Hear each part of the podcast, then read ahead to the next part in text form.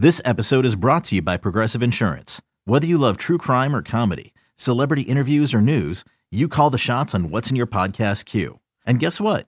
Now you can call them on your auto insurance too with the Name Your Price tool from Progressive.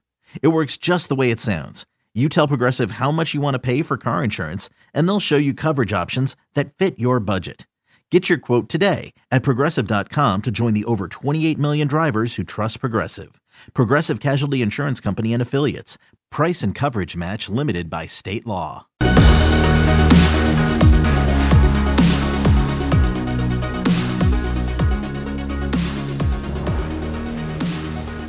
Welcome into a fresh edition of the Lions 24 7 podcast. Tyler Donahue, Sean Fitz with you.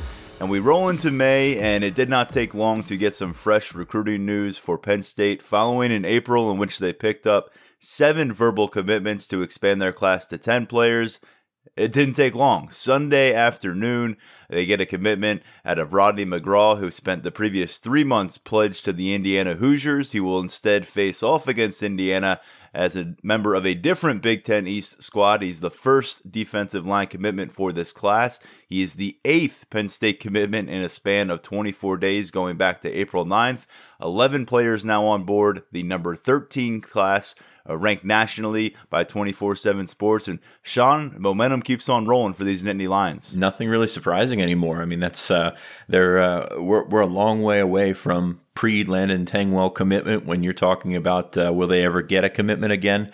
Um, this is the sort of thing that happens, and that's kind of the, the situation that we're in with with the situation that we're in. So uh, no, it's been uh, it's been quite a run for Penn State. Obviously, hit on some uh, positions of needs. Uh, no shortage of of that with defensive end. I mean, that's been really the one that we've been talking about because you you know you can talk quarterback and you can talk uh, running back, different positions and things like that, but when you need multiples of something and there's not much out there, which is exactly the case. I mean, it's a bad year to need defensive ends. So Penn State's had to expand that board, go different directions, keep in touch with guys like McGraw who have committed elsewhere um, earlier in the process. And, and that's where you end up with. I mean, it's just, I mentioned this on the board after, uh, you know, and we're going to get to John Scott here in a little bit, but the situation that he was thrust into with, you know, it, coming on board late, not being able to get these guys to campus, I guess what, in the in the, the week and a half or two weeks that uh, that he had.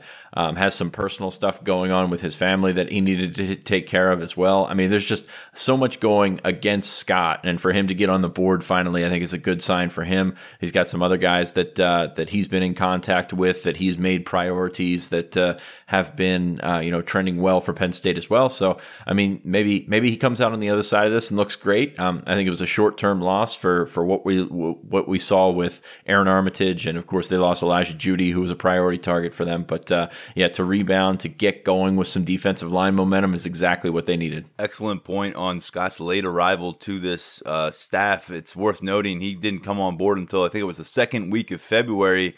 Uh, you compare that to Kirk Ciarrocca, the offensive coordinator, uh, joining this program down in Dallas days before the Cotton Bowl. That's a huge, huge difference, and we'll get to in a moment how that helped facilitate the addition of Christian Veilleux, who will join the show in a little bit. We got about a 20 minute uh, conversation coming your way with Veilleux, the new Penn State quarterback. A lot of topics discussed in that one, so stick around for that. We're also going to have insight from James Franklin, who joined 24 7 Sports uh, scouting director and CBS reporter Barton Simmons, who does a lot for us here at 24 7 Sports. A great conversation that was posted uh, earlier today on Tuesday uh, for the social distance series. There has been a big time run on different college football coaches uh, discussing their programs, discussing their outlook for 2020 with everything that's going on. James Franklin. And Matthew McConaughey. And Matthew yeah. McConaughey, more importantly. um, and Franklin entered that fray. Um, so you'll get to hear that. We got a lot of content up on the site. Sean and I will kind of parse through um, some notable topics that, that popped up um, during that conversation a little bit later. And we have a way, uh, new way uh, for y'all to get your questions and topics into this conversation. We want to hear from you um, on the podcast. We want to help uh, you know, facilitate some of the conversations that you're interested in hearing, maybe that we're not discussing already. Um, so we're going to tell you how we can do that a little bit later on the show. But Sean, let's reshuffle and get back to focusing on Rodney McGraw, uh, the number 11 commitment, as we said, the first on the defensive front, the first overall for John Scott. And as I said, a player who in, in late January committed to the in state Indiana Hoosiers. Um, he is considered a top 10 talent in the state of Indiana, number seven in the composite rankings. He's a three star composite, number 26 among weak side defensive ends, uh, six foot five. Uh, sounds like he'll be pushing 230 plus, uh, maybe going toward 240 uh, as a senior. Um, but this is a kid who still relatively new to uh, football based on the reporting from Allen Trieu.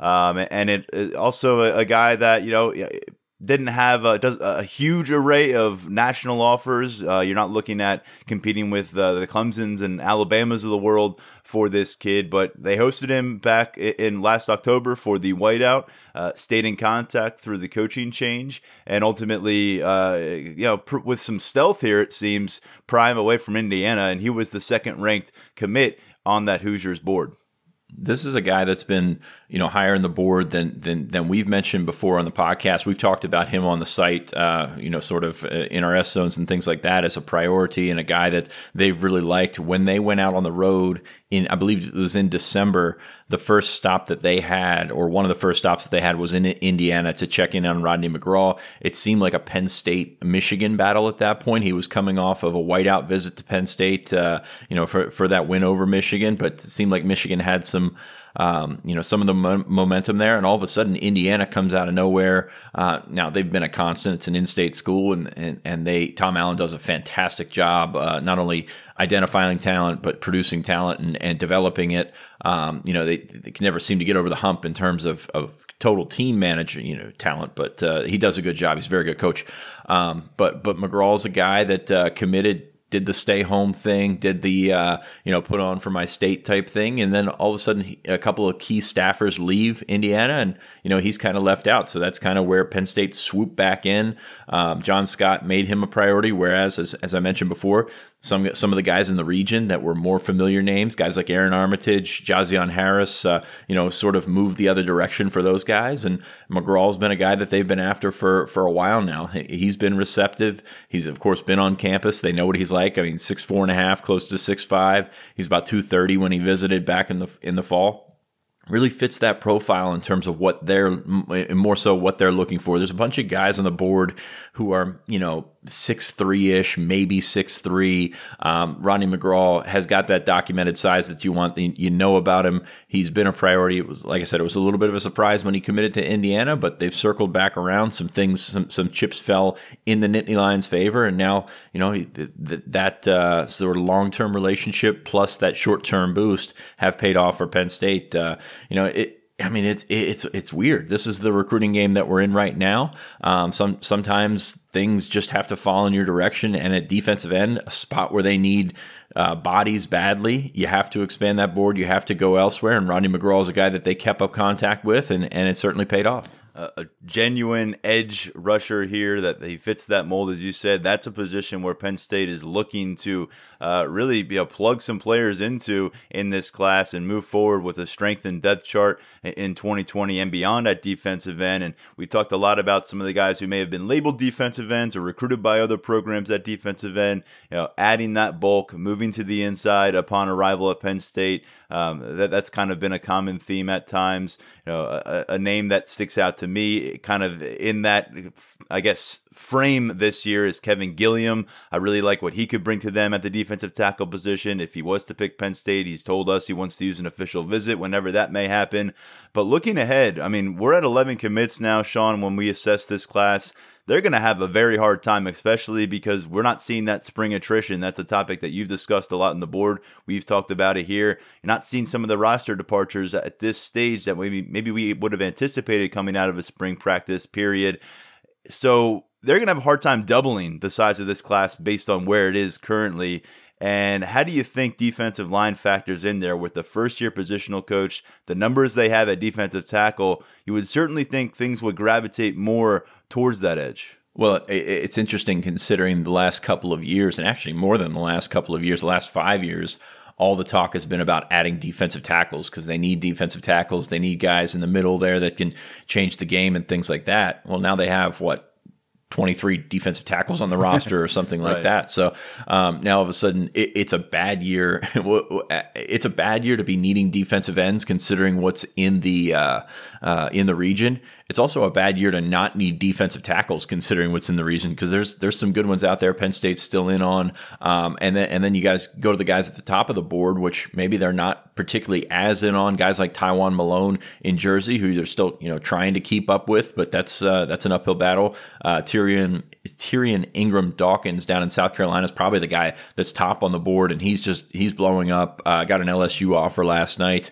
a great relationship with John Scott, but in the situation that we're in. Um, does he visit? Uh, you know, in a normal situation, has he visited yet? Probably, but that's just not the case. So we'll see where it goes with that. You mentioned Kevin Gilliam. I think that's probably your most realistic target, and that's pretty. That's pretty good fallback if you're going if you're going to go in that direction. So uh, I, I, like uh, where Penn State stands with Gilliam. Dorian Ford out in Western PA is still there. Aaron Donald's a guy that, uh, or excuse me, uh, Elliot Donald, Aaron Donald's nephew, is a guy that they've been talking to, and he had an official visit set for the end of May before that was uh, you know thrown into the into the wilderness. So uh, there's there, there's names out there you're feeling pretty good about uh, where you stand at tackle as regard to N going to end. I mean, George Wilson's a guy that's that's an obvious top target for me, a four star in twenty four seven Sports out of Virginia, who Penn State offered, uh, I think in March or either in late February or, or early March. Um, and then Travali Price is another one of those guys in, in North Carolina that John Scott had a, a, relationship with while he was at South Carolina. You wanted to get him up in in, in uh, regards to Ingram Dawkins and Price. They're kind of in a similar boat. You wanted to get him up. You just can't do that right now. And then, you know, there's another name down in Texas that you have referenced in being one of those trickier names because you're looking for verified measurables. You're looking uh, to get this kid on campus and, and, kind of get him in your own setting where you can, uh, you know, poke and prod the way you need to uh, when, when you're assessing a prospect and trying to, to use limited uh, scholarships. Uh, and that's Landon Watson, uh, four-star defensive end out of Texas, who I spoke with just a couple weeks ago, and he's got plans for an official visit. Everyone's got plans for official visits. Uh, it means about as much as having plans to go to spend time in Philadelphia this summer. Who knows if it's going to happen um, or when it's going to happen? So um, a lot of names on the board. We know Rodney McGraw is now a commit. Uh, so we'll move ahead with that. A bunch of stuff coming out, out of that commitment over the weekend. In case you missed it, uh, some analysis from Allen, um, the general story on this commitment, some background on what led him to Penn State. Steve Wiltfong caught up with McGraw uh, about this decision and how Indiana's coaching staff moves played a pivotal role in him looking elsewhere. Um, and also, we've got a fresh rundown of this class. It, you know, uh, it feels like something we need to do pretty often these days, um, kind of refreshing everybody on who's in the class, how they got there, and what they figured figure to do in State College. Uh, staying on the defensive line conversation, we did get John Scott for the first time um, last week. It was uh, he's the last coach that we had not spoken to um, this offseason. and you know obviously he's the new kid on the block uh, with this staff, but he's a guy that that we've been itching to get some conversation with, and unfortunately, much like Taylor Stubblefield, it wasn't able to be the deep dive into his room that we all would have anticipated a few months ago because he has not led a practice session. He was involved with winter workouts.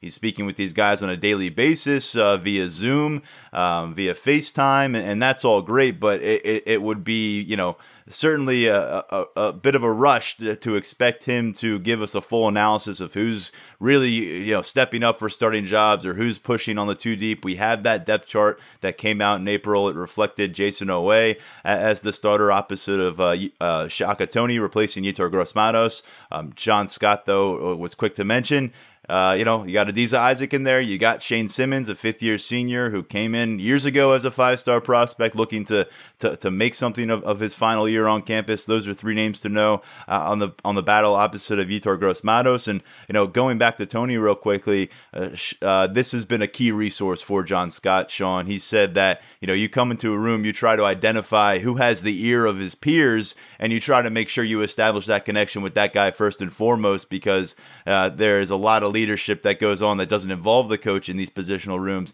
And it certainly sounds like Shaka Toney, a player that we were waiting, would he, wouldn't he go into the NFL draft? Waited, we, we waited all the way to the deadline. He didn't announce it. We just got the list and he wasn't on it for the draft he's still on campus. Well, he's still involved with this program, and that's important uh, right now for John Scott as he tries to, you know, get uh, make his mark and, and cultivate a culture because there was a tremendous one in place uh, after six years of Sean Spencer leading the way. I mean, that's your continuity right there um, with with guys like uh, Shaka Toney and Shane Simmons, guys that have been around for a while. Because not only do you lose Sean Spencer, you also lose Kevin Smith, who's been with that defensive line for years. He's now an assistant coach uh, for Ricky Rahne at, at Old Dominion, and you know sometimes those grad assistants are invaluable in terms of passing the torch and things like that, as we've seen through a couple of coaching changes. So um, you, you lose a guy like Kevin Smith, you lose Sean Spencer, you lose a lot of that familiarity with those current players, and and, and the feedback that you could get from him is is is certainly uh, not to be overlooked. So that's a, that's an important thing that we probably haven't talked about enough. But yeah, I mean, you, have got those guys that uh, have been around for a long time and and really you know bring that experience to the guy. I mean, you've got to, to me, you've got some some clear cut lines in that in that room, especially at defensive end, uh, where you've got Toney and Simmons who have been around for a while. You've got the the high upside guys that are probably going to be the higher draft picks in Adisa Isaac and Jayson Oweh. Um, but uh, you know they need experience, they need some some of that uh, wisdom, I guess you could say. And then you flip down to tackle, and it's you know, it's also pretty clear cut in terms of guys that have been around, um, guys like uh, Antonio Shelton and PJ Mustipher, who you got to play off each other, and and then Fred Hansard's been around for a while, and then other than that, uh, you're not really sure what uh, what's going to come of it. You've got Judge Culpepper. You've got, uh, I mean, does Damion Barber, you know, does the light go on for him? And then you've got a guy like Hakeem Beamon, who you know has been really just uh, you know picking up that uh, that that sort of hype that we would expect from a guy that that might contribute as a redshirt freshman. So you've got you know, uh, sort of isolated tiers when you take a look at this defensive line. You've got talent, but you've got guys that that need to start pushing that across the line. And you know, you you could wait for Yetur Gross Matos to make a play, or you could wait for Robert Windsor to make a play. Now all of a sudden, these guys have to step up in the back end of that rotation and make some of those plays. And I also remembered I, I left off Smith Smith Vilbert there. So I mean, you've got uh, a lot of talent, a lot of upside, a lot of uh, you know, a handful of draft picks in this room, and you just got to see that uh, see that transition continue to, to, to phase in that direction. Robert Windsor is gone, a new member of the Indianapolis Colts via a six round pick. Uh, but PJ Mustipher, as we've spoken about before, he played essentially starters reps last year as a true sophomore, a guy who uh, broke through, burned that red shirt, got the green light coming in uh, as a top 100 overall prospect, a, a top five defensive tackle uh, in the composite rankings with that 2018 class. And you know, I think he is in line to make a leap this year, not just on the field, but in this locker room. It certainly feels like he is doing all the right things, checking those boxes, whether it's Dwight Galt telling us uh, in the weight room what's going on in the offseason, or now John Scott uh, explaining what he has experienced so far, conversing with PJ Mustipher on a daily basis. This kid has always had uh, the captain like qualities. Now, I don't know if, if, if, it's in the cards for him this year. We'll see, but would not surprise me at all uh, if he ends up coming into the 2020 season as one of these one of these team captains, and he's going to be important at defensive tackle, as you said. Behind him, what's going to happen behind him and Antonio Shelton. Another name that that really Scott made a point to mention. He mentioned a lot of defensive tackles. That wasn't a surprise. Very few did not get mentioned, but one that he was really quick to point to and saying that that he felt had something going on was Judge Culpepper, a guy that I think you you look at that 2018 class and all the star power that it, that came in, and, and some of that has already you know gone out via the transfer portal, and some of it has come to fruition, and we're going to hear names called next year in the draft out of that group. But a name that maybe was overlooked a bit coming out of Florida, son of a, a, former Florida Gators great and an NFL defensive lineman, and Judge Culpepper, and, and, he's somebody that you know last year um, ended up leapfrogging a, a, couple other guys. I think most notably Damion Barber as the season went on, and certainly sounds like a guy making his push to, to for too deep consideration as a redshirt sophomore. He certainly does, and that would track well with his uh, trajectory. I mean, if he's coming onto the the scene as a redshirt sophomore, that's exactly where you want him to be. Obviously, he's got a lot of things working for him with his pedigree, with his uh, you know ability to to you know I guess, grow into what we thought he could be. And uh, it seems to be going in that direction. We had him at second on our depth chart. I believe the official depth chart had him with the second team as well. But uh, yeah, you just need five or six guys to, uh, to, to to elevate themselves. I see Beamon making a run there, as I as I mentioned earlier. But Judge Culpepper, I think, can be a big part of this rotation. You know, and grow into that, and eventually become um, a potential pro prospect out of it because they, they they really like what he can do. There's a phrase that that Franklin sometimes likes to use is he's working himself into a player, and I think he's used that at some point with with Judge Culpepper, and I think it sort of uh, rings true because it's it's kind of exactly what you, um, you, what you wanted when you brought him into the program. You know, he was a tight end, was a defensive end, but uh, you always saw him as eventually outgrowing whatever he was, you know, at, at that point, and he's done that to this uh, to this point, and he's done a really good job of it. So excited to see him on the field. Excited to see what he can do. I know a lot of people like uh, what he brings to the table, and you know if he can step in there and be that fourth guy, can really solidify things and go a long way in establishing what this defensive line can be. Yeah, from Culpepper in that 2018 class to the 2019 defensive tackle group, you had mentioned Hakeem Beamon throughout recent months as, as a player really making a, making his case uh, for consideration in 2020. Another guy in that class, that defensive tackle, who is further down the road um, in terms of needing time to, to get to the point where Beamon's at now and, and getting on the field, making an impact, is Joseph Darkwa. But his path is is different than Beamon. It's different than anybody else in that room because he's about 4,000 miles away from home, coming from Germany and, and catching up with Scott. Aside from hearing you know about how Darkwa was really putting in work this offseason season and all the positive reviews you would anticipate uh, from a coach early on uh, without really seeing a guy in action. Darkwa is still in State College. Uh, we had heard from James Franklin in late March when when the shutdowns really went into effect that there was a collection of Penn State student athletes, you know, still here um, in town, uh, working through the process uh, and, and going to classes remotely, essentially, you know, right off of campus and, and, and sticking around. And Darkwa, you would wonder with any of these international guys, and they have a few from Canada, but here you're talking about 4,000 miles again. Where is he right now? And during the global pandemic, and it turns out uh, he's on campus. I thought that was interesting. You know, John Scott uh, says it, it's it's been pretty important to get to to know him because there is a lot he's still working through. But you talked to PJ Mustipher earlier this offseason. You talked to to some of the other uh, players on this team about where Darkwa is compared to when he got here. I mean, there were things from Terry Smith telling us he didn't really know the to, uh, to, use the phrase restroom to everything you can imagine learning the game of football at this level. Just a lot thrown Darkwa's way, but Mustipher made it a point to, to say that that he really is is competing with more confidence and competing just period is a good step forward for a freshman because you don't often see that that that kick in till a little bit later because their their mind is racing and and physically it can take some time to catch up. So I think with Darkwa, it's going to be notable to, to follow him along as a football player. But this is a kid who turns 21 here in a couple months. He's older and, you know, taking that different path uh, out of the European recruiting scene uh, one of the more fascinating players that we'll be following along long term could end up being a 24 year old senior uh, down the line. I mean, physically, it's it's really interesting. You mentioned his age, and that has something to do with it. But physically strong kid. I mean, obviously had to work or learn how to work for American football. I mean, it's just it's such a big jump. I don't know that we can categorize anybody that's coming to the program you know, as far behind as Joseph Darkwa, but he's got the physical ability to, to back it up. I, this is still a guy I don't see getting on the field this year. Um, and I don't think it should be expected of him to do so.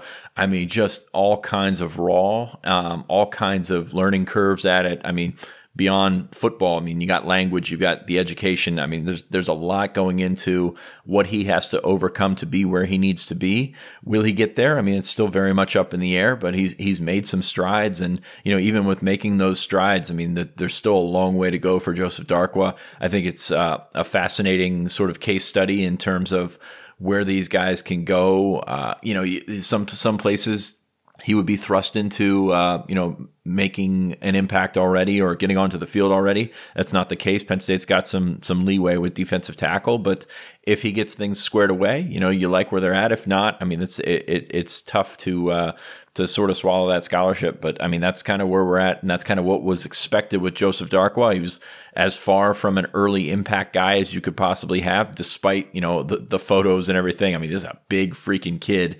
Uh, really like what he brings to the table physically. He's got a ways to go uh, catching up with everything else.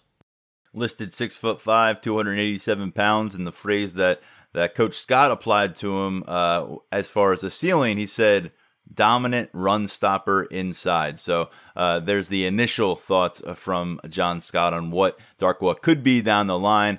Uh, we have a story up on the site if you want to learn more about his background, what brought him to campus, and, and what awaits for his development. We're going to jump into a conversation now with Christian Veilleux, quarterback commit for Penn State. Jumped on board last week. It was uh, really interesting during recent months to follow along in Penn State's pursuit of a quarterback. They found him. He had plenty to say about the process and what's next for him as a Nittany Lion. Uh, and additionally, when we come back from that conversation, we'll tell you how you can get involved with the conversation here on a weekly basis, on an episode by episode basis. We want more input from you. We're going to tell you how to give us uh, that opportunity and also some insight from James Franklin's appearance on 24 7 Sports Social Distance uh, uh, series. That's all coming your way. But first, let's get to an ad break and Christian. Okay, picture this. It's Friday afternoon when a thought hits you. I can spend another weekend doing the same old whatever, or I can hop into my all new Hyundai Santa Fe and hit the road. With available HTRAC, all wheel drive, and three row seating, my whole family can head deep into the wild. Conquer the weekend in the all new Hyundai Santa Fe. Visit HyundaiUSA.com or call 562 for more details. Hyundai, there's joy in every journey.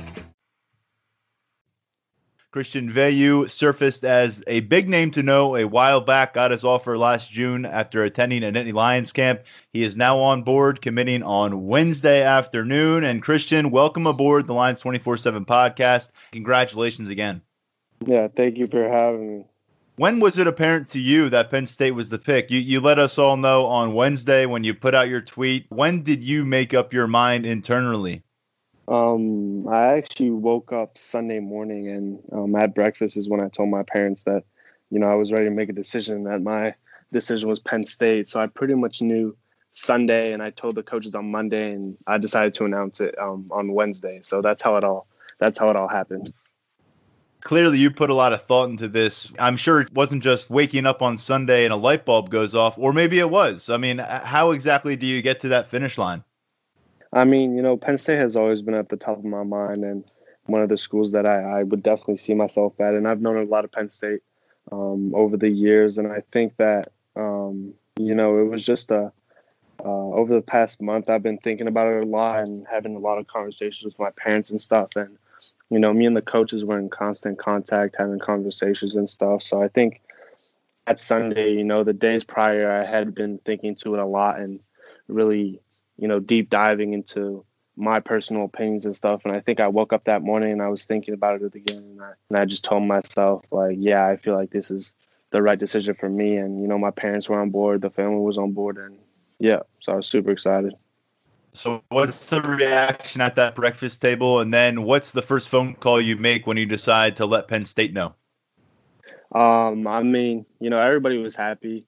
Um, you know, everybody's on board. Everybody felt like it was the right decision. You know, there wasn't anybody who was like, well, maybe this school, maybe that school. No, everybody was, um, you know, happy about it. And I think deep down, everybody um, would have picked that one if they all had a separate choice to make. So, I mean, I called the coaches. Um, I called Coach Franklin, Coach Ciarrocca, and Coach Bowen on Monday um, on a Zoom call. And, you know, I had the whole family in there, my parents and my little brother. And I pretty much told them that you know, I was committing and stuff, and you know, they were super excited and and everything. And then we, you know, talked about when announce when to announce it and who we're trying to get, and um, you know, they were just super happy and proud of me and stuff. And you know, it was just an exciting day for sure. So you had all three coaches on the same call along with your family. Yeah. Very cool. And and and as you said uh, during that conversation, you suddenly go from being recruited to being a recruiter for Penn State. We'll talk about that aspect in, in just a little bit, but your history with Penn State, as I mentioned, goes pretty far beyond that offer last June. You made it to camp the summer before. Uh, what is your history? Could you describe it with Penn State in terms of when that interest really started going and, and when Penn State also started showing interest in return?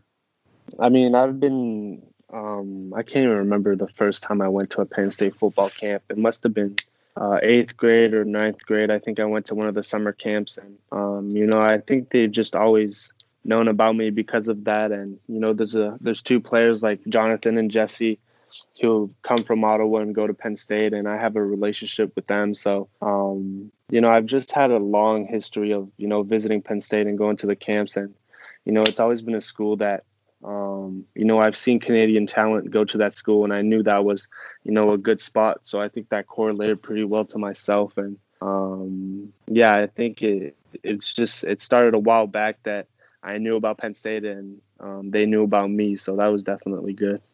Trust me, we're going to cross this conversation over into the to the Canadian aspect very soon. But I, I want to touch on one of the coaches that you mentioned on that call, Kirk Ciarrocca. You're initially recruited by Ricky Rahne as the quarterbacks coach, offensive coordinator. He's the guy watching you closely last summer when you're on camp and get that offer. When they transitioned to Ciarrocca a few days after Christmas, how quickly did you hear from him? I mean, just to give credit to Coach Rahne, I mean, he he recruited me very hard and um, you know, I was, you know, his message was clear and how bad he wanted me, and you know, I was, I, I had a really great relationship with him. And when I heard the coaching change, you know, it was a, it was kind of a red flag. I mean, for anybody, you see a core, um, a coordinator change, and you're you're a little skeptical. But as soon as I got on the phone with Coach Ciarrocca, like I think he he called me a day or two after he got hired, and um, actually it might have been the day of he called me, and you know, within two weeks, you know, I knew this guy was was special, and I knew he was serious, and um, you know, he's a really honest and upfront guy, and I feel like that's what I respect a lot about him. And you know, he just told me how he felt about me, and you know, and he was honest, and he expressed his, um, you know, his need and his want for me in the class and in his offense, and I think we just, you know, we have a great relationship through all this recruiting thing, and you know, I have nothing but great things to say. So when he got hired and I got that relationship with him, I feel like it it definitely helped Penn State a lot for sure. The tricky part here is uh, we don't quite know what Kirk Ciarrocca's offense is going to look like with Penn State. We we know there's going to be some aspects from Minnesota. There's going to be some things that are kept intact from what the Nittany Lions were already doing. You had a chance to go to campus early February, the first weekend, and sit down with them, and, and it was pretty fascinating to hear this. I know you spoke with Sean Fitz at Lions 24 7 about watching Penn State film – but when they were going up against Minnesota last year and really having a tough time slowing down Tanner Morgan in that passing game, how surreal was that sitting with the Penn State coach trying to get you to come to Penn State while watching another team's offense go up against that team? I think it just, um, I think it was the best way um, for him to show me what he can do. You know, the fact that he he was able to do that in Minnesota against a team like Penn State. Like honestly, that was the game that I that I really wanted him to show me was that game and how he coordinated. And we went through that whole game. Like he told me the situations and what he did, the plays that he was running, why he ran them and stuff. And, you know, I really understood like how great of an offensive mind he is and that I could really fit into his offense. And, you know, I did my I did my homework and my research and you see the production that he puts out in his his past schools and his past jobs and you just see that um, you know, he helps out quarterbacks a lot and he has a system that really helps them develop and really prosper under him. So I think that was uh, something that was really interesting for me for sure. If you had not been able to get to Happy Valley and had that sit down with Coach Ciarrocca and get to know his his brain a bit more, and then all of a sudden this pandemic sweeps through and you don't know when you can get to Penn State or any schools next, would you have been comfortable enough to commit to Penn State or move forward with any kind of commitment to any school? You know, it definitely would have been harder. You know, not getting that face to face with them. Um, but I think if I wouldn't have gone to that to Penn State, I don't think I would have taken any visits to any other school. So, um, you know, it would be a tough decision to make that. But um, honestly, I think in the end, like Penn State is still the best school for me with or without Coach Ciarrocca. And I feel like, you know, either way, I was, um, I think I would have circled back and, and made a decision on Penn State either way. So, I mean, he definitely helped. And, you know, that visit was definitely eye opening and definitely gave me a sense of, of security and you know, confidence in, in Coach Ciarrocca for sure. So. How much communication did you hear just over the course of April from some of these new commitments, maybe some of the older commitments, whether it's a guy like uh, Liam Clifford or, or Landon Tengwall who, who jumped on board in March? How much were they a part of, of bringing you on board? Um, I mean, I pretty much like um, got a text from all those guys like in April after they committed and landed and Liam. Like they all, you know, texted me and, and let me know like, yeah, we want you in this class. These coaches want you. We want you. So come be a part of it. So I thought that was pretty special for them to reach out and show their interest, their personal interest as players and not as coaches. So, um, but you know, I'll do the same. Like I know that now I've got to recruit and like I'll guarantee you that I'm not going to bring um, a nobody into this class. I'm trying to make this class special, and I'm going to recruit um, extremely hard to get the players that I want around me and to help me succeed so that they can succeed as well. So, you know, I'm, I'm pretty confident that we can make this class a special one for sure. Who were some of your first reach outs in that regard? Once you officially announced you were committed to Penn State, who did you then turn around and say, You're next, we're going to make it happen, we're going to play together? I mean, you know, Kaden Prather and Dont'e Thornton Jr., as well as um, Jalil Farooq are, are guys that we're super interested in at wide receiver, and they're in the DMV area. So I feel like that that helps. You know, me being in that area and being around those guys, I feel like that that gives me an edge, and and I feel like I, I can definitely um, reach out to those guys. You know, I've been in contact with with Kaden and Dont'e before, so I feel like I've um, you know I'm confident that those guys will can follow me and stuff. I mean, I've texted Tristan Leigh. Um, and I think it's Nolan Rucci. Yep. Um, You're going to want to know yeah, that name. So, You're going to want to know that yeah, name. Yeah, exactly. so I've texted those guys and, you know, I've watched every, every person's film and, you know, I would just love to play with those guys. So best believe that I'm going to recruit them hard and I'm going to let them know that we want them badly. So you mentioned that DMV region. That is your home away from home for football right now and for school, being down at the Bullis School. Dwayne Haskins went to that program and, and, and had great success there, went on to Ohio State, ended up in the NFL. Have you ever had any contact? Is there any kind of relationship, him being uh, wearing the same uniform that you're now wearing? Yeah, I mean, it was definitely interesting knowing that he went to Bullis. I mean, it definitely showed like what kind of program and what kind of um, like what kind of coach Coach Delano is over at Bullis. I mean, that was definitely eye opening for sure. But yeah, I mean, I've worked out with Dwayne Haskins once. Um, you know, it was a great workout, and he's a great guy. Like he gave me advice on everything, and um, you know, he was very upfront and honest when I asked him about um, all the schools that I was looking at and stuff. So um, yeah, he's a great dude, and I definitely enjoyed that experience. And knowing that I went to the same school as him is, is definitely special for sure. So. You mentioned some great advice from him. What are a couple notes that you'll keep in your back pocket that, that you heard from Dwayne Haskins during that conversation?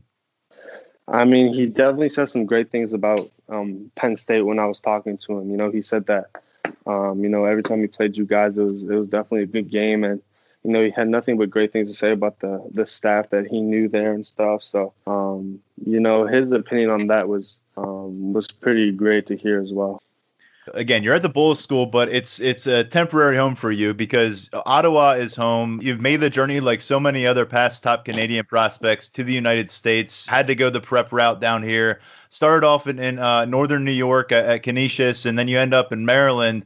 Can you talk about the journey that's led you to this point? Because I, I don't quite think people understand how difficult it is, even for top tier talent, to stay home in Canada and still get that Power Five recruitment. Yeah, I mean, like just um, knowing from like past players and you know who I train with in in Victor Redondo and Gridiron Academy. I mean, um, you know that being a Canadian is you know it, it, it offers some challenges when you're trying to get recruited by these big time schools and stuff and go down to the states and play D1 football. So I knew from you know from the get go I had to come down to the states to really get that exposure and um, so I pretty much, you know, I grew up in, in Ottawa, Ontario, speaking French until seventh grade. So I didn't know too much English until um, I started high school. And, um, you know, three years, I mean, I went down to Canisius and Buffalo last year um, for my sophomore year. Um, and now I'm at Bullis. So, I mean, you know, the transition to go from Canada to US is, is definitely special. And I had a lot of people telling me that if I do that, you know, it was only going to help my recruiting. So that's what I did. And it was definitely one of the best decisions I've ever made for sure. So you mentioned gridiron and, and some of that Ottawa history coming down to the States, ending up at Penn State. Jesse Luketa battling to be the Nittany Lions middle linebacker this year. He went to Mercyhurst Prep. Jonathan Sutherland, a special teams captain on the 2019 team. He ended up at Episcopal down in Virginia. How, how did they become trendsetters for you in, in a way? And how did they also ultimately help you feel comfortable picking Penn State? I mean, you know, just from a young age, you know, I used to, I still remember – working out while Jonathan was still there, and you know, just seeing him and the success that he had, you know, was definitely somebody you looked up to, and you you wanted to be in that same position. So, I mean, seeing him go to Penn State as well definitely showed that you know it, it's um, Penn State was a great school and that it was a great decision for him. And as a Canadian, know that that shows you that it's it, it's it should also be a great decision for for myself as well. So, I mean, you know, just looking up to those guys and seeing the success that they have, and you know, they really paved the way for for what I've done. So I'm grateful for those guys and you know putting Canada on the map. But that's what I'm doing for the next generation as well. So I mean, just looking at what they've done and you know getting inspiration from them is something that you know I, I always do for sure. So and all due respect to Jonathan and Jesse, quarterback always carries a different level of attention across football, regardless of where you're coming from. Because of that, because of your visibility, and because you all share that background in Ottawa, is Penn State on its way to becoming the unofficial college football team of Ottawa? Yeah, I think uh, Penn State is turning to, um, you know, Canadian State University.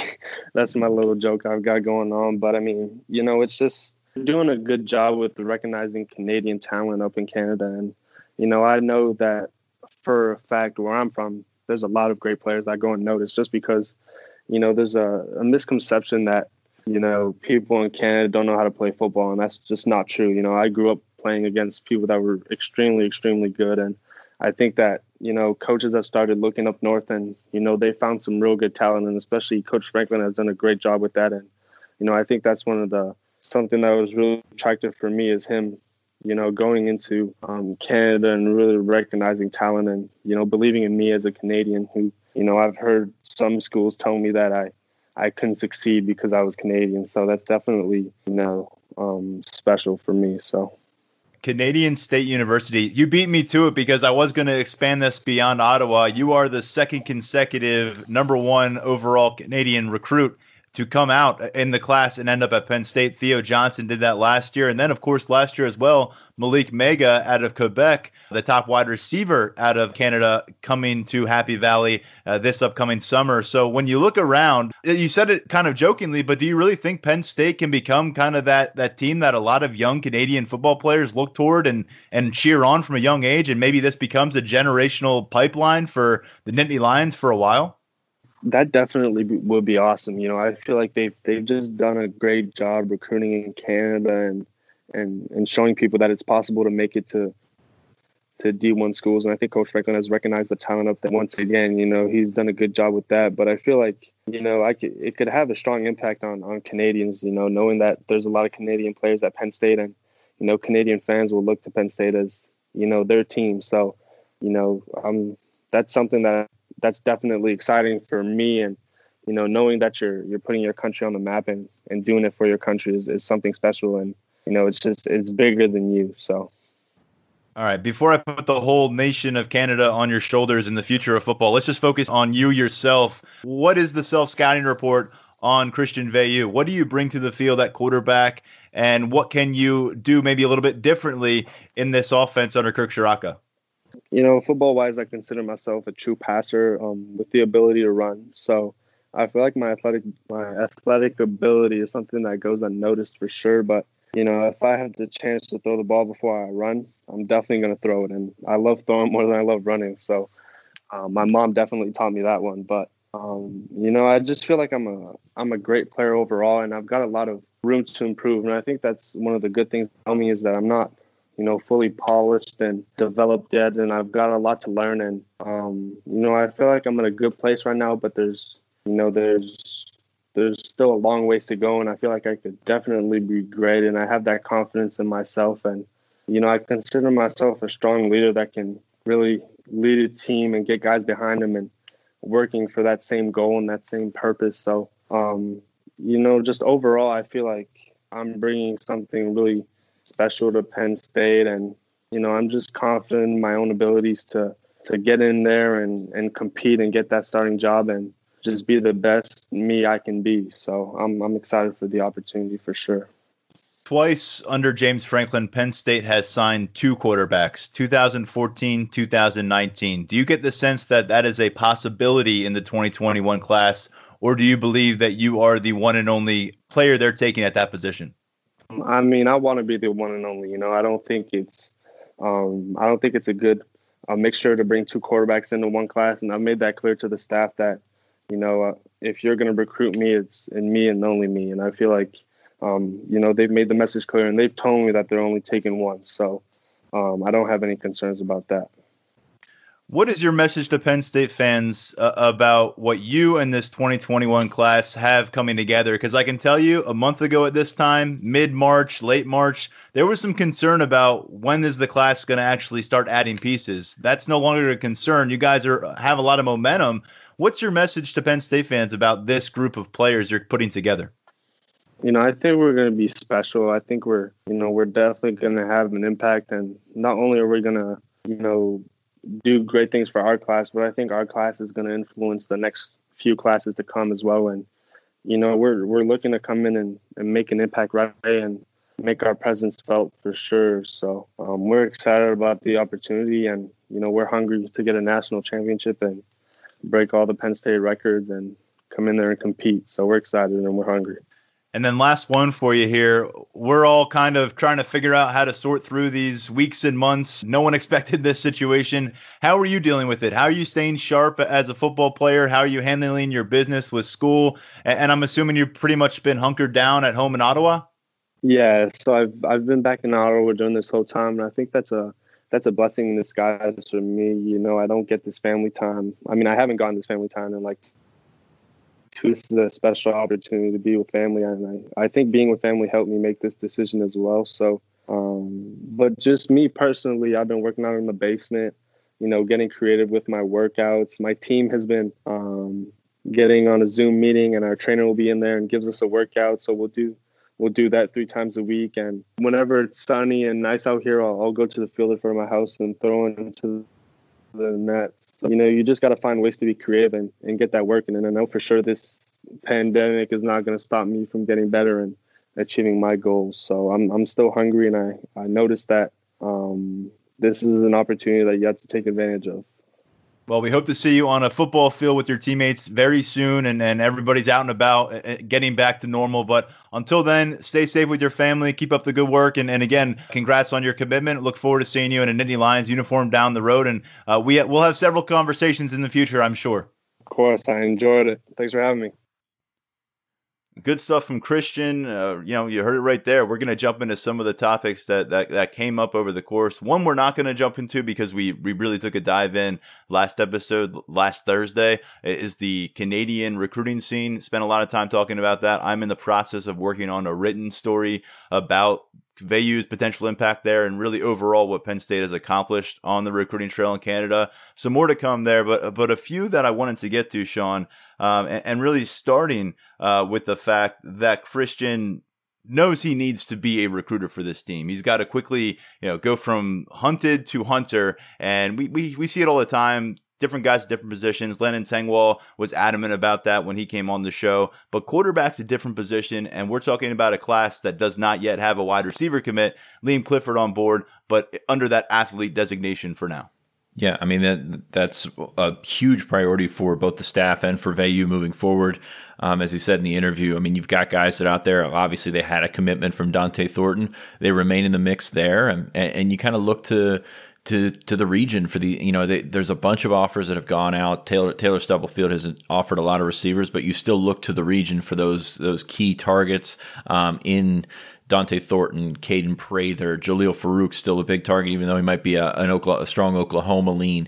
Um, and then Lonnie White, who they offered recently as an athlete, uh, probably going to be a wide receiver. So uh, you, you, sort of always sort of matriculate back to home, and I think that's probably very true with everything going on uh, with the pandemic and quarantine and everything like that. So um, you, you, take a look at those guys, and, and, those have to be the top targets. Um, I mean, I don't think there's any way around it. I think Farouk is is, is maybe the most talented of the bunch. Uh, you know, he was going to get back for a visit eventually, but that that hasn't happened. I think they were in great sh- uh, great shape with him early, and then the coaching change happens, and some things change, and now you've got Caleb Williams with essentially a top two of Oklahoma and, and Maryland, and, and Farooq's very close with Williams. So we'll see what happens there. Uh, Prather still feel good about that crystal ball. Um, we'll see where he stands regarding a decision. I know he wants to wait it out, but he also uh, and, and visit some schools. But that's really that's the boat that everyone's in right now, man. Uh, it's it's either make a decision now, wait to see what the NCAA decides to do with the the summer uh, regarding dead periods and visits and things like that, and then make a decision if you're ready to make a decision. Um, probably put up a graphic announcing that you're ready to make a decision. I don't know. That's how it works right now. So um, that's where Prather is, and Dont'e Thornton's not doing anything anytime soon his hand, uh, I believe, will not be forced. I think he's going to announce at the All American game in January, and I think he's going to run up until December without uh, without making a decision. And of course, you're forgetting a very popular option that I feel like a lot of prospects are taking now. Make a decision today, change it in the fall when, when things get back on track and, and you can find your second commitment home. So we'll see how it goes. But these Mar- these Maryland guys, the three that you mentioned, uh, Farooq, uh, Thornton, Prather, uh, certainly in the focus uh, for Veilleux. Like Landon Tengwall, sounded optimistic, as you would expect, of course, being a Penn State commit, that Thornton could end up coming full circle, rejoining the class that he committed to as a sophomore.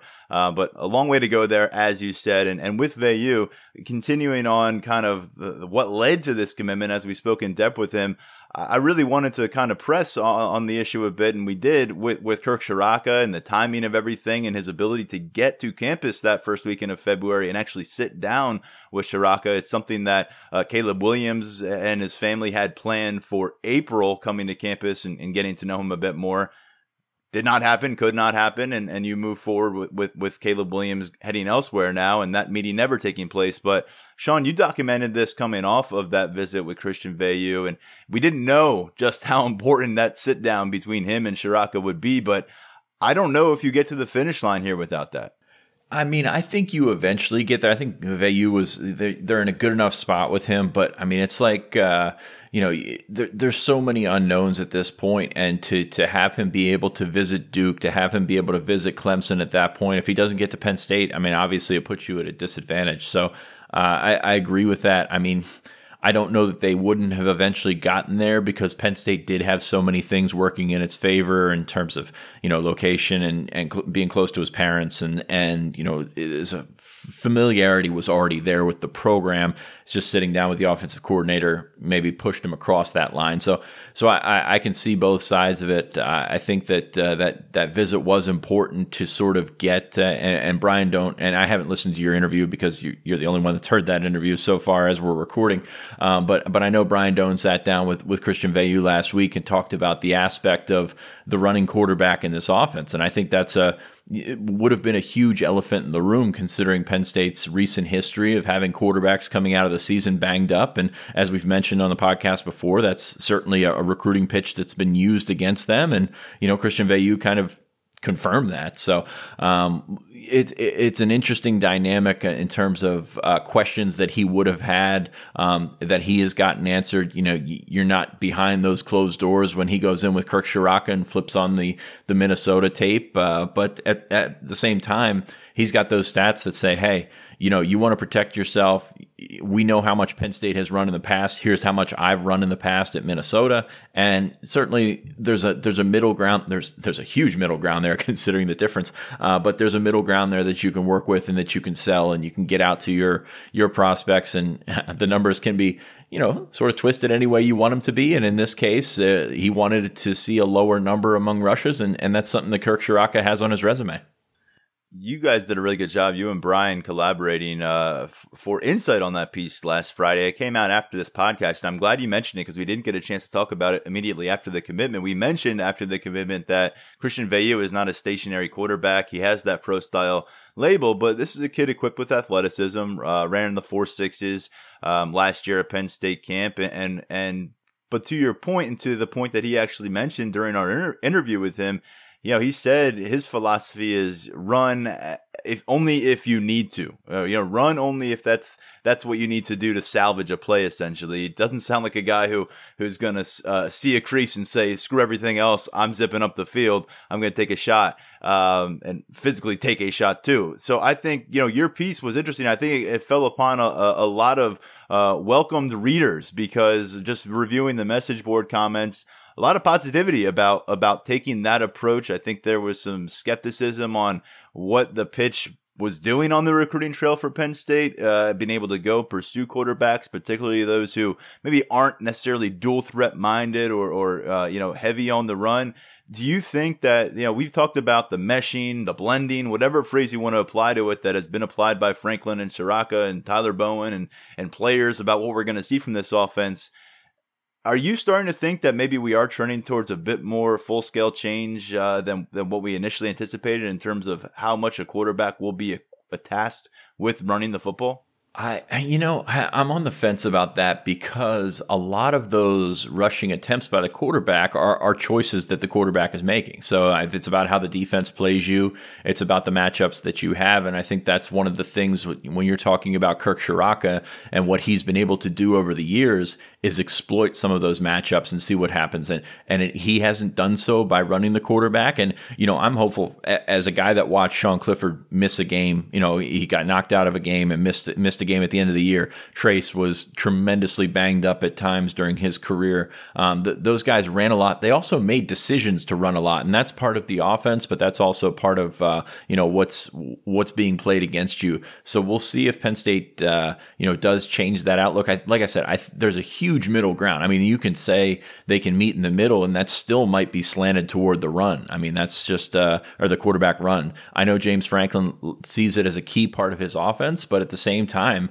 I, I don't think there's any question that you have to dial it back. I mean, that, that the, the way that the quarterbacks have exited the season the last two years, I mean, you had Sean Clifford miss miss the game at the end of the year and sort of be in limbo for the for the bowl game for a little bit. So I mean, it's it's a tough situation to deal with. Um, you know, there, I don't think there's any right answer until we we see them on the field, but I don't think there's any question that those numbers have to come down. I mean, you you look at, I mean, this, this is something that we discussed all last year. You've got a talented stable of backs, and you know, a ton of talent, uh, Uh, you know, to work with to just hand the ball to, and and they didn't do that. You mean Sean, Sean Clifford led them in rushing attempts a couple of times last season, so I mean that's that's something that you want to get away from. I don't see full scale changes. I think the offense, when you when you break it down, is close enough to what they've done in the past, where there's there's going to be a bunch of overlap. I, I, I think you know, going back to what we said when Ricky Rahne was hired, you, you were running someone else's offense. You're running that Joe Moorhead offense, adding your own wrinkles to it. I'm not sure that he ever got comfortable with the game flow things that that the person that put together that offense, Joe Moorhead, would have you know excelled at. And I think that that's something that when you go back to Kirk Ciarrocca, bringing in his own uh, offense, bringing in his own uh, ways to feel out games and call games, I think that's going to you know benefit these guys tremendously. So, uh, long answer to your short question don't see the wholesale changes coming, but I think that there's enough good that can be changed um, in terms of keeping your guys healthy, protecting your guys, and using your strengths and using your matchups. Which in this case, in this offense, it's going to be the running backs, it's going to be the tight end. In each of the last two seasons, you went into your biggest road game, 2018 at Michigan, 2019 at Ohio State. You went into that those games with basically a shell of your quarterback in terms of what he was physically capable of doing. Those games are tough enough to win with a fully capable quarterback. We saw what happened. They got buried um, and, and, and had to face really insurmountable uh, disadvantages in each of those games and ultimately brought in a different quarterback in both cases. And that was because of the physical toll that by the point you reach that stage of the season, those quarterbacks were playing with. Uh, so and, it's, and it's fascinating. And, and, yeah, and by the way, I, would like to encourage people to read that. Uh, don't don't got the. Uh, mm-hmm got the uh, the byline on it, but he and I did a lot of research in that. We made it free. Uh, that's sort of something that we wanted to get to um, in terms of analysis after the commitment. There's only so much that you can do. So how they fit, how that's going to work. That's that was a tremendously research piece on, on his part, and uh, you know it, it, really goes along with I think what what our people like to read. So I definitely recommend checking that one out because it's more than just a a little you know here's uh here, here's what happened. Here's the guy that uh, that they're getting type story. It's I think there there was a lot that went into it, and I do suggest reading it. And because of what we could not see this spring and what we typically will not see on the practice field during open media sessions, this is going to be a question that lingers in the usage of a quarterback as a runner into the season. So we will wait to find out and, and, and, get some answers, but we'll be waiting for a while. So bear with us on that. Uh, staying at quarterback, Sean, one thing that I think turned some heads yesterday, certainly based on the Facebook comments, the way people may have interpreted it, uh, was Christian Veilleux adamantly making it a point during conversations with Penn State. And he just said it in the interview. I know you didn't hear it, but he did not mince words on this. He he said that if they were going to recruit him at quarterback, he wanted to be the guy, the quarterback, and he doesn't really think the two quarterback class situation works. Um, this is a, a guy, you know. Then then I you know saw some replies I guess he's not going to want to face any competition. What happens if he gets hurt? There's not going to be anybody else. He's going to be one of six scholarship quarterbacks on the projected 2021 roster. Of course, as we said last week, quarterback rooms don't stay the same very long these days. So probably expecting that personnel group to change, but there will be competition. Sean Clifford, uh, back or not, there's going to be competition across the board in that room that he will face. But within his own class, Penn State's done it twice. 2014, Michael O'Connor, uh, and, and Trace McSorley. 2019, Ta'Quan Roberson and Michael Johnson Jr. Um, but it's very few and far between these two quarterback classes. I didn't mention Caleb Williams by name on purpose during our conversation with Christian because I didn't really want to, you know, throw that name into a conversation about his commitment, but I think he understood where I was going with the question. They both had final groups. Um, they both had Penn State on that list. They both had Clemson on that list. And you know, he said, Sean, you know, he, he wanted to be the quarterback in the class and he felt like the staff was on the same page there. Um, and very quickly, I'm, I'm not crediting Christian Veilleux with this, but uh, Caleb Williams goes from five to three on Monday afternoon. Uh, it's Oklahoma in there, it's LSU in there, it's Maryland in there, and as the QB dominoes continue to fall, familiar name for our listeners, Garrett Nussmeier, who spent some time on Penn State a couple times in 2019, he commits to LSU on Monday. So now you're looking at Maryland trying to somehow fend off Oklahoma, which just all they do is produce Heisman Trophy candidates, Heisman Trophy winners, and and first and second round draft picks and number one overall picks lately at that position. So good luck to the Terps, but you know, things move quickly in quarterback, and we were waiting to see, you know, would one guy facilitate other decisions? Christian Veilleux, a few days ahead, and all of a sudden, here we are. You, you said a lot in that uh, those couple of minutes. I went from pounding my head on the desk for Facebook comments to Maryland versus Oklahoma for a quarterback. Let's think about that one. Um, we just ran the gamut on that. Oh my goodness. Uh, yeah, I mean, it, it, it, I'm just sitting here laughing. Um, but it's uh, it's an interesting topic of discussion because this is this is something that we've heard for a long time, and and you just could not ignore Caleb Williams in all of this. I mean, you know, he's a phenomenal talent, top quarterback in the country, in my opinion, and I still think that. Uh, but uh, for for a guy to be, you know, he plays at the Bullis School, which is not all that far from Gonzaga. So, um, you know, it's he's going to have that shadow over him uh, for the most part, even though he is not originally from there. But uh, you've several overlaps with excuse me, who's recruiting him, which schools are in the mix. Uh, Clemson, obviously, uh, high for both of them. The the two quarterback thing is very interesting because Duke did take an athlete slash quarterback from the Baltimore area who, you know, basically came out and said after he committed, "Hey, they want me as a quarterback. I'm a quarterback. Everybody labels him as an athlete. I'm a quarterback." So to to think that that that wouldn't have an impact on his mindset regarding the Blue Devils, I think is is probably a bit naive as well. So um, it, it's a very interesting set of dominoes. It's not traditionally how we see it going down, and and without him being able to take more visits, I think it's he's been leaning Penn State for a while now, and that and then that sort of sort of sort of just broke the dam and and broke through. And you know it's a good time for Penn State because he's got to uh, you know hit the ground running as, as as we talked about earlier, recruiting wide receivers, recruiting talent, and having a quarterback in place. And, and I think this is the latest Penn State's had a quarterback without a flip situation in a long, long time. So to get that in place is such a big uh, piece of your class.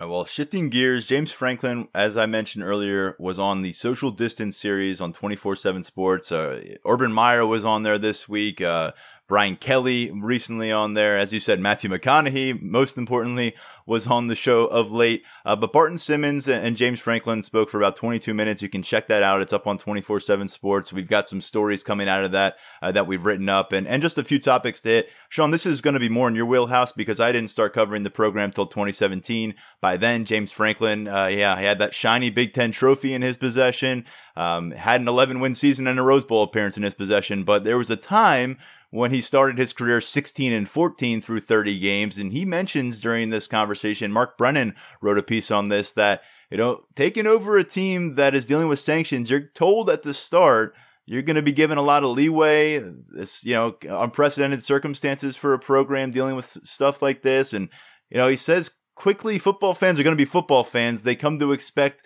and want wins. And when you're not getting those results on a consistent basis, they're going to be football fans and you're going to hear from them.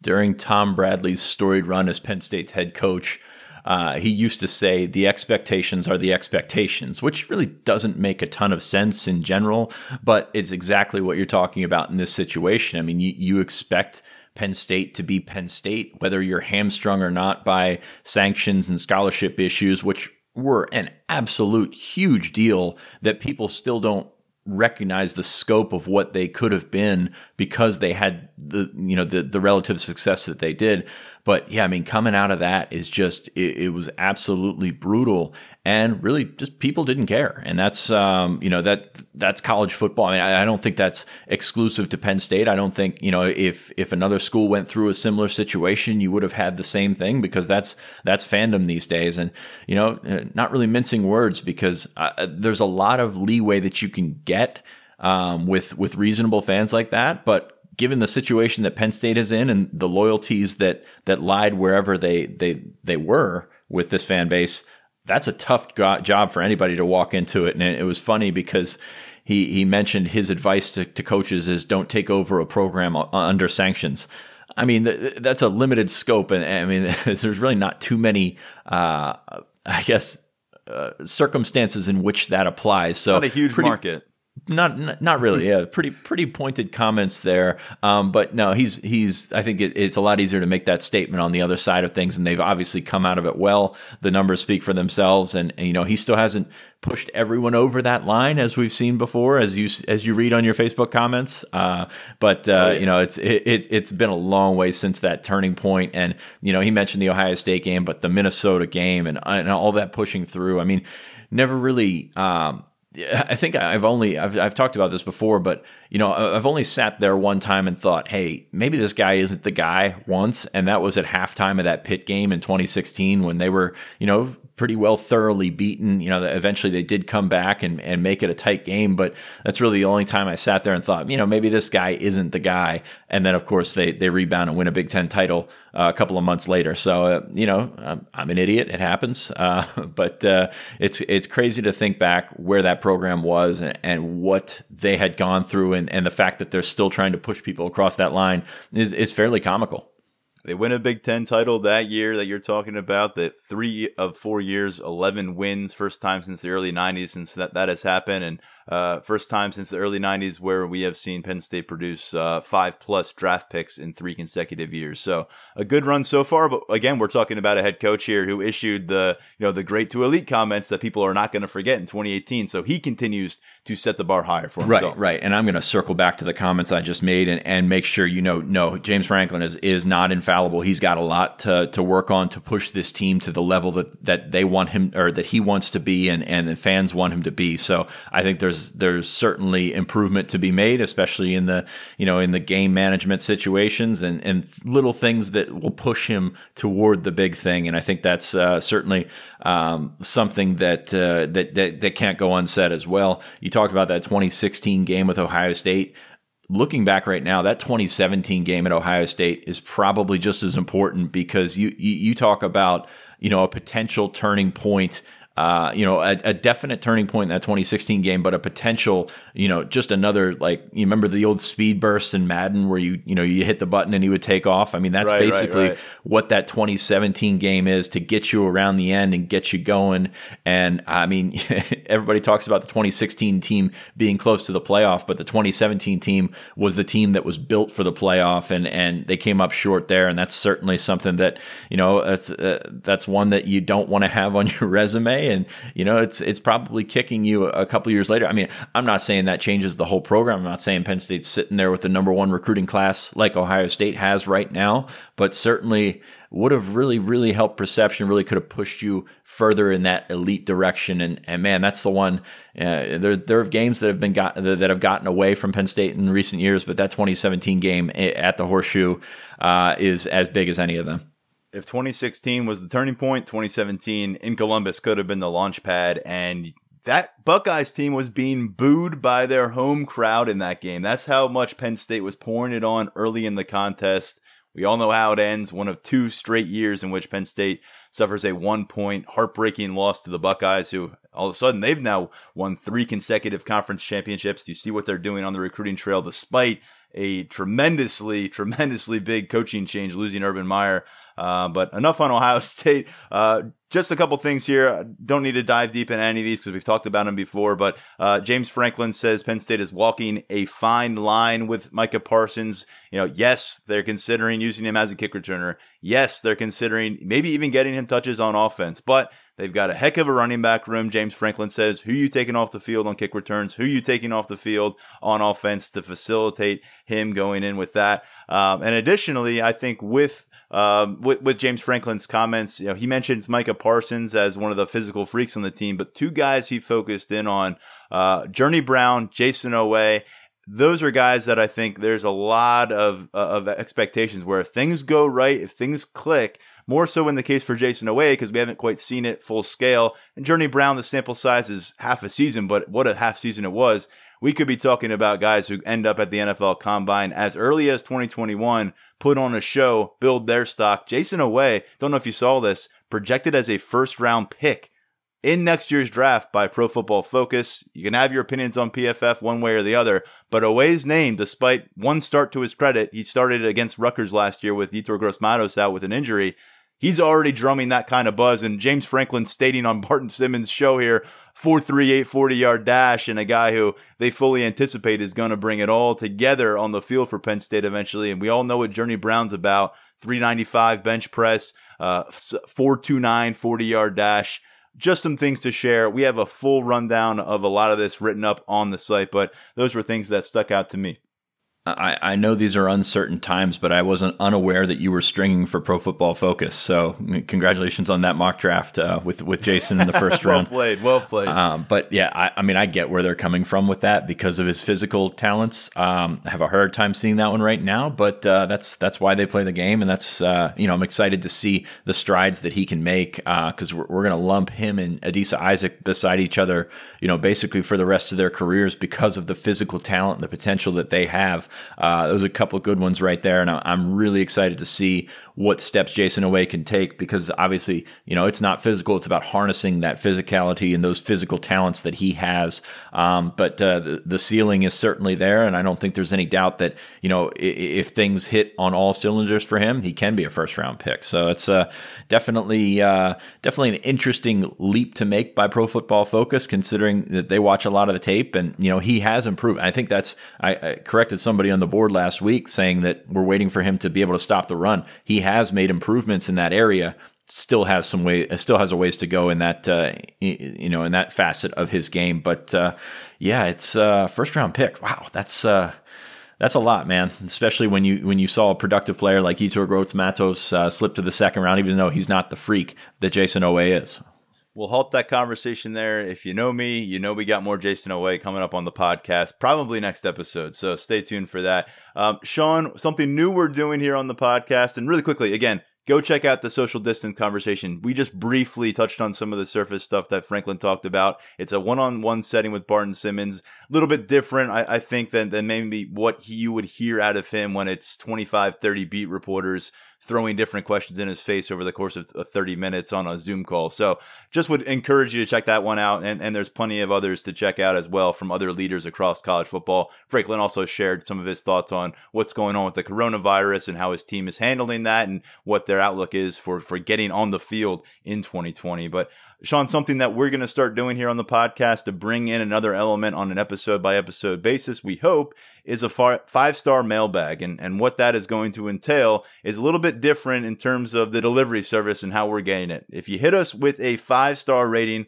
on Apple Podcasts, then leave your question. Feel free to, to preface that question with a really nice comment about how much you enjoy the show. We love the reviews. Uh, we really appreciate those as well. But get get our, your questions to us that way we will address them uh, in, hopefully a relatively timely manner. If we get a bunch of them, we'll have to be a bit more selective, or you may not get it uh, uh, right away. Uh, but Sean, it's something that that you know we're going to try to to start taking a peek at that podcast page a bit more because uh, you know folks left some nice comments last week, and it's something that you know we'll try to generate more. And and we know we we have a lot of loyal listeners out there, but the way Apple Podcasts works they really, really like good ratings and reviews in terms of promoting the visibility of your product. And I think people would like to, for us to promote the visibility of our product because uh, you know we want to keep rolling with this thing. Uh, momentum's been in a good place uh, during a dire stretch in college football, so that's been awesome. But we want to take this to a next level, and I think our audience can help us get there. And, and you know we're not above asking for for you to help us provide content because that please help us. That's where we're going to be for a little while. So uh, yeah, we're, we're we're fine being shameless. I mean, it, it, it's it's who we've always been, really. Um, but yeah, the, the, we have one of the top podcasts on the twenty four seven Sports Podcast Network, and we'd like to continue to get out there and increase our visibility. And and, and if we do that by taking questions from there. That's great. We'd love to have your reviews. Apple Podcasts is very, very important. We, we like I said, we have one of the best uh, podcasts on the network. We want to have one of the best podcasts on Apple Podcasts. I mean, that's that's our goal. Um, we've been sticking a couple of episodes out here a week, and you guys, the feedback has been good, and we want to do this as long as we possibly can. So uh, we'll shamelessly ask for for good reviews, and and we hope that uh, you can take us up on that, and we'll continue doing what we're doing. Well, most importantly, we appreciate all of our listeners out there. Thank you so much. We hope to uh, ramp up our level of engagement with everybody uh, via this five star mailbag. So play along with us. Uh, we'll do our best to facilitate your questions, get some answers to you, and, and have some fun uh, as we get into the summer here um, around the corner. Um, that's going to do it for this episode. Thank you again to Christian Veilleux uh, for taking the time after his commitment to discuss things in depth. Really hope you enjoyed that conversation. There is plenty of written content about Christian, about recent commit Rodney McGraw, the Franklin Insight. That's all up on lions247.com. We are not lacking for content right now. We hope you are enjoying all of that. Uh, we will step away. We'll be back later this week, of course, for our second episode, as we do each and every week. For now, Tyler Donohue, Sean Fitz saying goodbye. This is the Lions 24 7 podcast.